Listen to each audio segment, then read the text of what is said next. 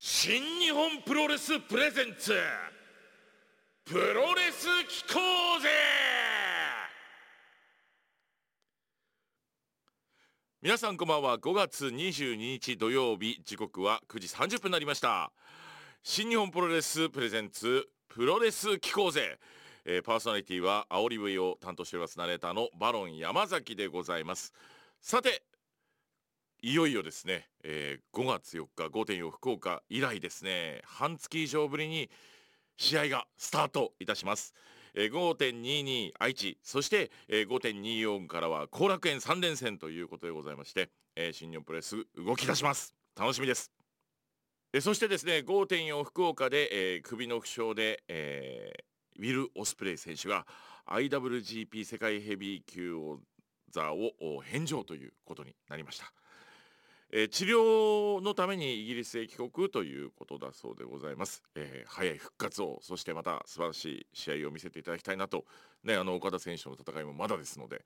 えー、期待しております。では新日本プロレスプレゼンツプロレス機構ぜ。この番組は日本をはじめ世界各国に多くのファンを持つプロレスの魅力を日本最大のプロレス団体新日本プロレスにまつわる話題を中心にお伝えしていこうという番組となっております。長年のプロレスファンの方新日ファンの方そしてプロレスあんまりよく知らないなという皆さんにもどんどん番組にご参加いただきたいと思っております。メールアドレスは pk アットマークラッキー茨城ドットコムツイッターアカウントは茨城アンダーバー NJPW ハッシュタグはプロレス機構ぜでつぶやいてください。オープニングはあ新日本プロレス2021年のイヤーテーマをバックにお届けいたしました。ラッキー FM 制作新日本プロレスプレゼンツプロレス機構ぜ。この番組は新日本プロレスブシロードの提供でお送りします。5月のマンスリーゲストは永田裕二選手です。今週もインタビューをお届けしたいと思います。前回は永田選手がプロレスを見る上で見てほしいポイント。これは選手の表情だというお話を伺いました。そして本間智明選手鈴木みねる選手について、えー、さらには正義軍についてもお話を伺いました。さあ今回はどんなお話でしょうか。ではインタビューをお聞きください。えちょっと試合についてもお話を伺っていきたいと思うんですけれども、はい、過去の試合の中で多くの人に見てほしい試合っていうのを、はい、長さんに伺ってまして、はい、えー、その中で挙げていただいたのが2008年の1.4東京ドーム、カートアングル戦っていうのをもらいましたけども、えー、この試合を挙げていただいた理由はどういうところにあるんですか？でも自分が自身がね一番そのなんていうんですかね試合やってて、はい、まあ、カート・アングルズ選手に対する思い出が自分自身強かったんですけどね、はいはいはいはい、やっぱりあの自自身が出場できなかったそのオリンピックというものに向こうはその出場して、はい、まあ、オリンピックの金メダルを取った、はい、その金メダルを取った選手がプロの世界に来て、はい、今度はあの WWE で世界チャンピオンになったと。はいいやいつかやりたいと思ってた中で、はい、WWE を退団彼がしたことで、はい、東京ドームの舞台に戦うことができたと、はい、ずっとその自分が思ってた選手が。それで初めて試合やった中で、やはりその、まあ、当時はね新日本プロレスの会場東京ドーム来られるお客様は大変少なかったんですけど、そのリングから発するエネルギーを受け取ったお客様がそのねそれに対する反応がリングも僕らのところまですごい勢いで帰ってきたんですよね。はい。ええ、でやっぱりそのそれの理由は後でその映像を見たりして見たんですけど、はい、やはりそのなんていうんですかねお互いのそのなんか情熱というものが不思議とねぴったりとはまって、はい、それが全部その噛み合ってるというかあこんな試合もう二度とできないなっていう思い思った試合でしたね。ええ、まああまり、ね、当時ねあのー、世間の評価ってまあいい試合だったら言われてますけど、はい、結局あの年プロレス大賞のベストバトルにもなれませんでしたしね、えー、だからまあ時代背景もありなかなかそのあの試合はたくさんのファンの方々に見ていただけなかったんでね、はい、まあ、それちょっと見ていただけたら嬉しいなと、はい、えー、そういう思いがありますんでね。あの試合は本当今見ても本当に自分の中であの震えがくると言いますかね、はい、えーなかなかそういう試合ってないですけどね。ええ、このね2008年周辺カーターグル選手何回か長さん戦われてると思う、はいはい、TNA っていう団体に彼が行ったことで、はい、まあ、接点ができましたね、はいはいはい、ねあのドームだったり両国だったり、はい、いろいろ、ええ、結構来てましたね、ええ。はい、何度か長さんが戦われててあの、はい、こういうレスリング系の強い選手がまあ、リングに。それはあの外国人選手日本人選手問わずですけど、上がられるとその相手をすること長選手多くないですか？あそうですか？そう思います、はい、え思いますそういうこうレスリング系の強い選手の対戦相手。あ長選手ってイメージ僕すごく持ってたりとかしまして。例えばどんな人がいたえー、カート・アングル以外。カート・アングル以外カートの時は僕もあの時あのちょっとリングアナとかやらせていただいたりとかした時があって、えーあの両国で長さんも呼び込ませていただいたりとかしたんですけど。あそうですね、えー、なんか英語で英語で喋ってましたね。そうですそうですそうです。英語で喋ってましたね、カートああ、みたいなこと言ってた時あったりとか、はいはいはい、えー、はいなんか強い選手難しい選手と長選手っていう組み合わせのイメージ結構強くて具体的に誰って今ちょっとすぐ思い出せないんですけど、はい、急に、ね、急に長選手戦ってくださいみたいになるシーンを。あありますね。いやそれはもう僕のプロレス人生の中で常ですよね。急になんかやれって言われるの、はい。急に、はい、みたいな。はい、はい、やってください、ええ。ええ、僕がやりたいとかやりたくないとか関係なく行けって形が多い。え、やりたいとかやりたくないとか関係なく行けっていう、ええ。まあそういうものから背を向けたくないっていうのもあったんですけどね。はいはい。はい。それこそだってねあの総合とかだって急だったんですもんね。はい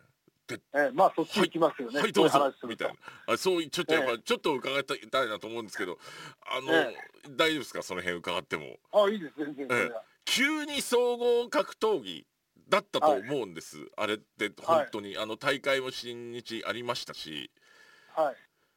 あああ本当にもう急急なんですか？はいどうぞみたいな。い急急ですよ。はい急というかもうあのー、まあね急に言われて、はいええ、何のことあっても断らせてもいただけなかったのもありましたね。断らせていただけなかった。はい、はい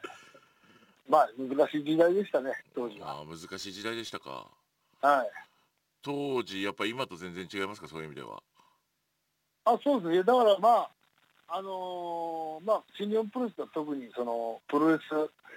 あのどのスポーツよりもの中で一番強いってやってきましたけど、はい、やっぱ各ジャンル同士の、ね、ジャンルのルールの中でやっぱ飛び込んでいったらやっぱ難しいっていうのはね、はい、まあそのやってる僕らは分かってましたけど、はい、そういう状態になってもファンの方やっぱプロレスラーはねどのあのルールでもどんな条件でもその強いっていうふうにかなりその思い入れが強く思われてたと思うんで、はい、だからああいう格闘技の、ね、世界が確立された中で、はい、あのまあそれでもやっぱそういう希望的思いというものが強かった中でね、はい、えそんな甘くないっていうのをまあ っていうのをまあ身をもって、はい、ファンの方々にその分からせてしまって、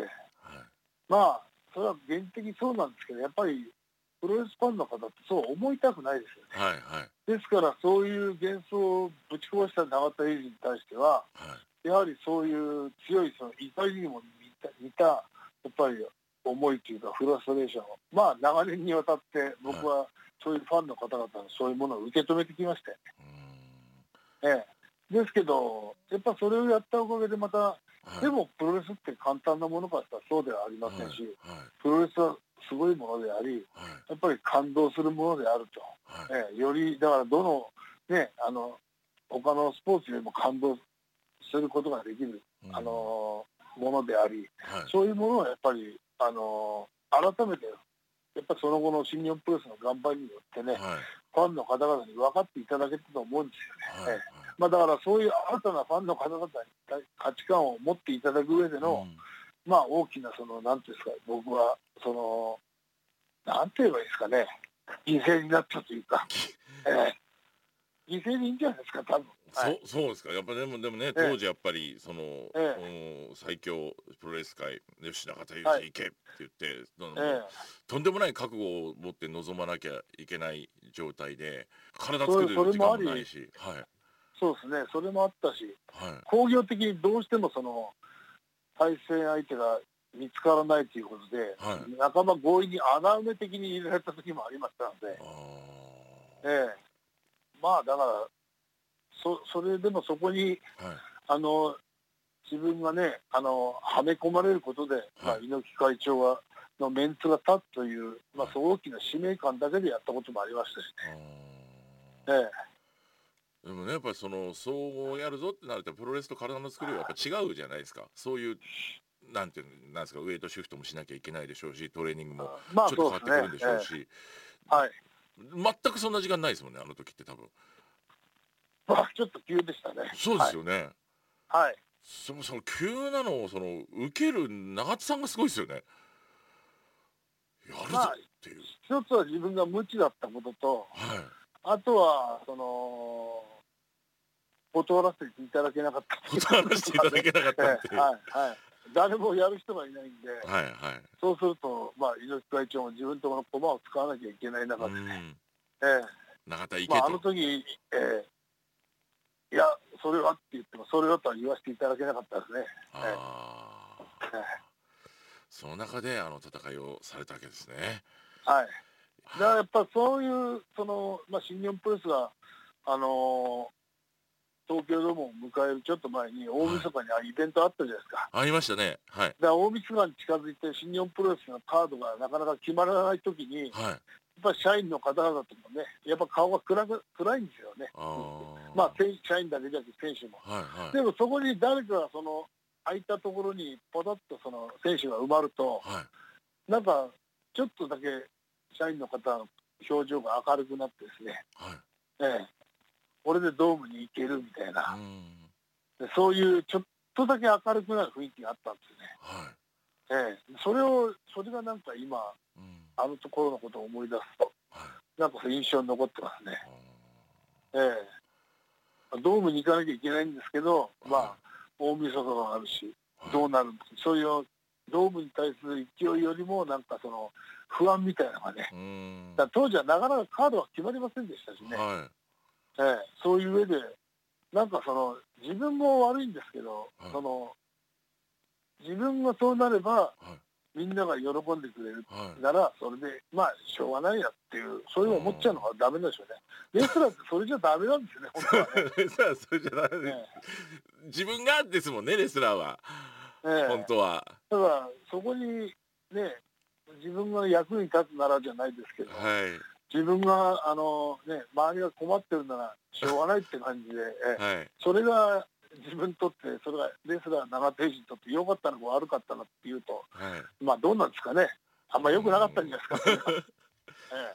え。まあね、ご自身もその東京ドーム考えなきゃいけないわけですからね。本来いろいろと、えーそうです。だから絶対その怪我してその試合東京ドーム出れないってことだけはできなかったですよね。ええ、なんか本当とんでもない時代ですね長さん今思うと。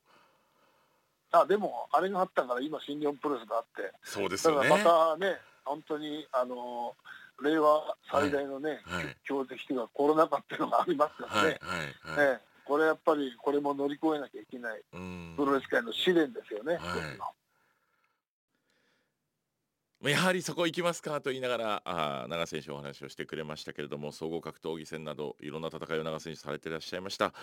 あのねやっぱり断れないのがあったりとかでも逃げたくない気持ちがあったりとかっていう話も伺いましたしみんながねほっとするんだよねっていう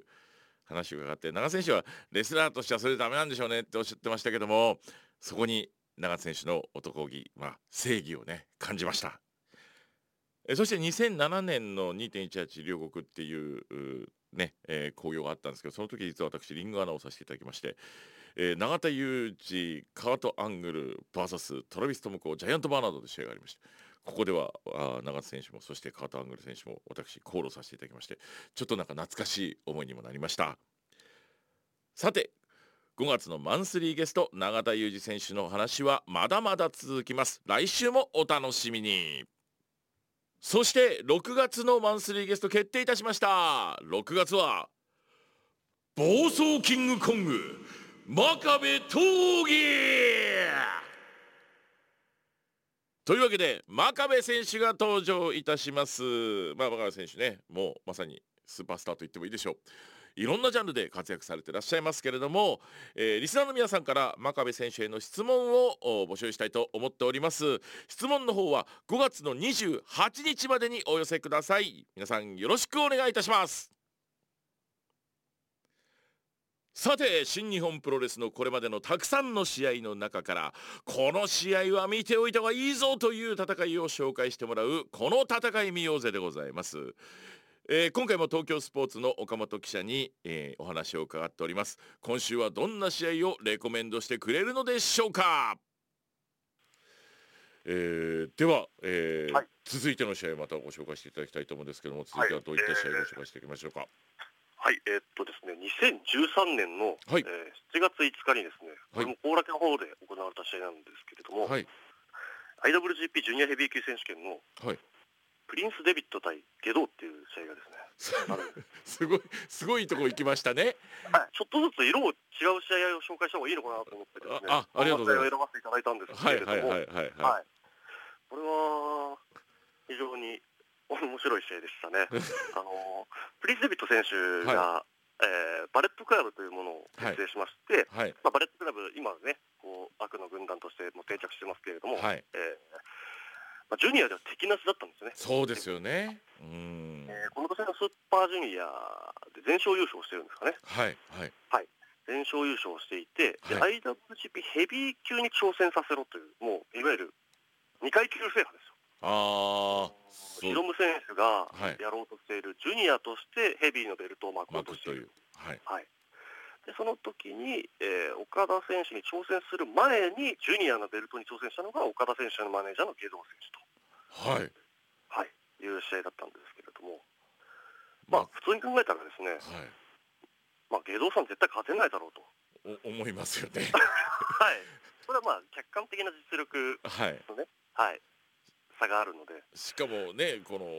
うんそのうんバレット作る前から、はい、評価の高かったプリンス・デビッド選手で、はい、それがバレットの首領になってもうさらにパワーを増したというか、はい、そういう時期ですからねここは。なんならもうこう覚醒前のデビットでさえやっぱゲド選手勝てないんじゃないかというぐらいのあれがこのタイミングでっていうのがあったので、はい、ただこうなるとやっぱプロレスっていうのは不思議なものでですね、はい。デビット選手の方が人気があってもですね、はい、大下道コールになるわけですよ。あまあ、下道選手、この時結構人あの岡田選手のマネージャーとしてだいぶ人気を博しているんですけれども、ね、メインメーカーがの頃ですもんね。はい。えー、もうこれだけほら大下道コールで、これ、はい、多分なんですけど、うんまあ、下道選手の人気1割、はい、2割悪乗り、7割砲丸びいきみたいなですね、はい、会場、はいはい、だからゲド選手は勝てないだろうけれども、はい、応援したいというシーンなんですけれども。頑張ってほしいと、はい、これがですね、まあ、ゲド選手も本当に熟練の作詞といいますか、はいはい、まあ、あの手この手を使ってですね、デビット選手を追い詰めるんですよ。ですよね。そう老快なというかありますよね、ゲドさん。はい。そうなるとですね、次第にこれゲドさん勝っちゃうんじゃないのっていう、ね、じわーっとくる、はいはいえー、試合になってまして、はい、まあ、セコンドのね、邪道選手が、はい、椅子攻撃をしたりとか、はい、で今度は、えー、なら、今度は本当、デビット選手が危なくなったら、バレットクラブ、アンダーソン選手が出てきて、今度、外道さんに椅子攻撃食らったりとかですね、本当に一瞬も目が離せないですし、外道クラッチであったり、うん、こうスーパーフライであったりっていうこう外道選手の得意技がですね、決まる過程、はい、一つ一つが、こう策がうまくはまっての技が決まってるというですねこう一つ一つ見てもこう職人技というようなですよね。そうですよね、まあね、バレットも結束敵は、もちろんね、あのジャゲさんはもう長い、ね、タッグワークでここまで来てますから、はい、もう何人で戦ってんだみたいなことになりますもんね。本当にですねこう悪党対悪党の、はい、こうお互いがこう知略を巡らせる戦い、はい。はい、えー、これは本当に見てもらいたいといいますか。あの入り口になるのもちょっとどうやらかなとは思うんですけれども、はい、入り口としてはですね、やっぱりこの、そのセコンドに岡田選手の試合を見ていただきたいんですけれども、はい、はい、はい、岡田選手の試合を見た後で、この試合っていうのをですね、まあ、見ていただけるといいかなと思うんですけれども、で、まあ、ちょっと、なぜこれを選んだかっていうのを、もうもう一つの理由としてはですね、これ、まあ、1試合だけ選ぶのって本当に難しい、心苦しい作業だったので、はい。えー、この試合とともにやっぱ語りたいのは、やっぱ世界中のこのスーパースターたちが新日本プロレスを経由してるんだよっていうですね、はい、えー、歴史的な側面もありまして、はい。まあ、デビッド選手、今でこそね、もう本当、WW のスーパースター。そうですね。し、うん、まあ、バレットクラブのデビッド選手の後のリーダーっていうのが AJ スタイルズ選手。そうですよね、AJ スタイルズ、はい、AJ スタイルズ選手がいて、はい、ケニー・オメガ選手がいて、はい、っていうですね、彼らの残したまあ、珠玉の試合というのが新日本プロレスワールドで見れるっていうのは、これすごいコンテンツだなと思ってるんですよね。はい、なので、まあ、できればこの、これを入りその先ほど言ったオカダ選手を入り口にこの試合を見ていただいて、でこの試合からさらにバレットクラブというものの歴史を追っていただけるとですね、はい、まあその AJ 選手の試合であったり、ケニー選手の試合っていうのは本当に見てほしいなと。そうですよね海外に今渡った選手の試合、えー、それが日本ではこんなふうに展開されてたというところを今逆に追いかけて、はい、アーカイブとして追いかけてもらう面白さがありますってことですね。はい、もう出世試合という分にはもったいないぐらいのクオリティ、なんなら彼らの全盛期なんじゃないかっていう試合が本当にいっぱいあるんで、はい、はい、本当にこれは見てもらいたいなと思いますね。ねやっぱり新日本プロレスっていう場所が本当にレベルの高いものなのかなっていうふうに思いますし、新日本プロレスは何がすごいかっていうのは、ここが世界の本当のトップレベルに近い部分にあるじゃないですか、世界一の団体っていうのはやっぱり WWE なのかもしれないですけども、それに準ずる団体が新日本プロレス。はい他のスポーツではほとんどありえないことなんですよね。多分世界一強い球団が、まあ、大リーグにあったとして、2番目が日本の球団とはならないじゃないですか。まあ、なかなかちょっとね。大リーグ同士の球団になる、ね、難しいですよね。はい。はい、で、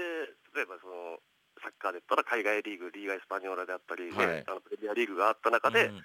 J リーグのチームが2番目にランクインしてるようなもんじゃないですか。まあそういうことですよね。はい。いきなり第2位みたいなことですもんね。これは、これはね、もっと誇ってもいいと思うんですよね。はい、そのゴルフにしてもテニスにしても、世界一を決める場所っていうのは、はい、すごい遠い場所にあるんですよね。はい、なんですけど、プロレスに関して言うと、世界一を決める場所が日本であり得るとあり得るというですね、うん、これは本当にプロレス見たことない人にも分かってもらいたい事実なんですよね。はい、はい、こんなすごいものがあるんですよ、身近にっていう。ですよね。はい、本当世界第2位っていうのは、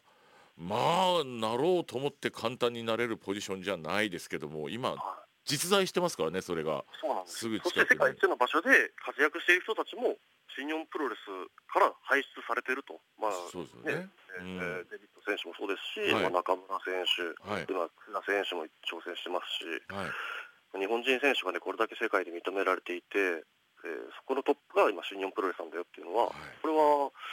やっぱりね、多くの人に見てもらいたいなと思う事実なんですよね。そしていつか凱旋してほしいなと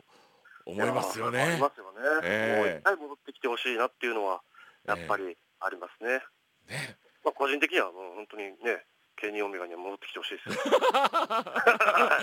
個人的には。はい、えー、もう思い入れのある選手なので。はい。そうですね。個人的には中村選手に戻ってほしいなと思ったりしますけどね、僕もね。中村選手もね、えー、戻ってきてもらいたいですけどね。ねええー、ぜひあのね、あのアメリカでの戦いに飽きたら戻ってきてほしいなというふうに思いますけども。本当ですね。ありがとうございます。というわけでございまして2013年7月5日の後楽園ホールでございます、えー、IWGP ジュニアヘビー級選手権試合なんと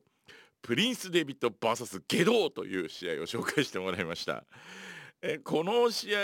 ねもうあのゲドー選手としては完全にとばっちりみたいな試合でしたけどでも今プリンス・デビッド選手この当時バレットクラブで、えー、で、ね、ゲドー選手はオカダ選手についてましたけど今やゲドー選手はねそのバレットでジェイ・ホワイト選手と一緒に行動しているというこのなんか時間の流れみたいなものを感じますね。ありがとうございました。さて皆様も番組を聞いて、えー、この試合見たいと思った方は新日本プロレスワールド、えー、動画配信サービスでございますがこちらをご覧いただくとか、えー、新日本プロレスの公式の YouTube チャンネルなどを見ていただけたらなというふうに思っております。そしてお引きいただいている皆さんの中で新日のあの試合を見た方がいいぜという試合心当たりある方熱いレコメンドをメールやツイッターにお寄せください。お待ちしております。7.19サマーストラグル2021 in 龍ヶ崎。